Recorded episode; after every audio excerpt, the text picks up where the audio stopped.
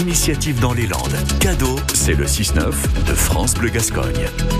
Et à 6h14, le choix de France Bleu Gascogne. Euh, ce matin, on s'intéresse à une bébête pas sympa, le frelon asiatique. Oui, ça fera 20 ans hein, l'an prochain euh, qu'il a été repéré en France. Il a désormais euh, colonisé les Landes et il fait des ravages dans les ruches des apiculteurs. Et on vous en parle en compagnie de Paul Ferrier. Paul Ferrier, bonjour. Bonjour. Alors, le frelon asiatique, ce matin, dans ce choix de France Bleu Gascogne, après une communication, en fait, de la commune de Tarnos sur Facebook, elle a partagé une injonction qui a été repartagée des centaines de fois l'image d'un frelon avec marqué dessus chasseur le frelon asiatique, lutte collective d'intérêt général. Il est urgent de poser les pièges maintenant. Et alors sur l'image, il y a la recette d'un piège artisanal qu'on connaît tous avec le sirop et la bière mélangée à du vinaigre dans une bouteille de plastique. Sauf que visiblement cette technique de piégeage fait polémique, Paul. Hein oui, une polémique pour ou contre les pièges artisanaux de frelons asiatiques. On a cherché sur Internet et là, on trouve des réponses claires. Non, pas de piégeage systématique, dit par exemple la préfecture de Gironde sur son site. Un article de France Inter reprend aussi les propos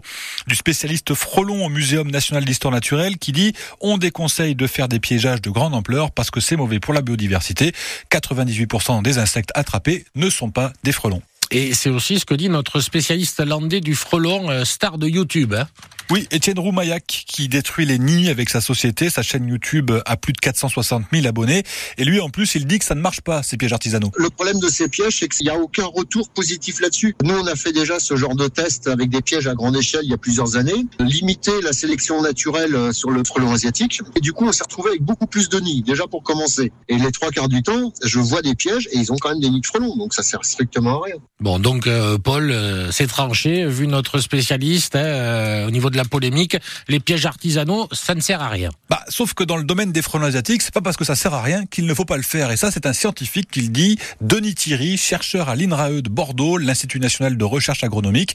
Lui, son job, c'est de trouver des solutions pour les apiculteurs. Vous savez, on est dans une situation en France où c'est absolument terrifiant. Il doit y avoir un, un demi-million de colonies sur le territoire français. Je ne sais pas si on sait faire une omelette sans casser des œufs. C'est pas parce que c'est pas très efficace qu'il faut rien faire. Est-ce qu'on veut protéger contre un fléau qui va détruire l'apiculture ou pas? La question, elle est là. Il faut donner des options qui, même si elles sont pas hyper efficaces, permettent aux gens de s'impliquer. Voilà, aucune étude dit que ces pièges marchent, mais faites-le quand même parce qu'il faut bien faire quelque chose. D'accord, donc on fabrique des pièges, Paul. Alors j'ai pas dit ça, faites bien ce que vous voulez. Voilà en revanche ce que demandent les scientifiques et ce avec consensus. Si vous choisissez de mettre des pièges, il faut le faire maintenant pour capturer les fondatrices de nids et les enlever mi-avril pour ne pas capturer les autres insectes pollinisateurs. Mais tous disent aussi la même chose, la vraie lutte c'est de détruire les nids et tous demandent à ce que les pouvoirs publics prennent leur part dans cet effort de guerre. Bon, et ben voilà pour ce choix de France Bleu Gascogne avec euh, Paul Ferrier sur les frelons asiatiques.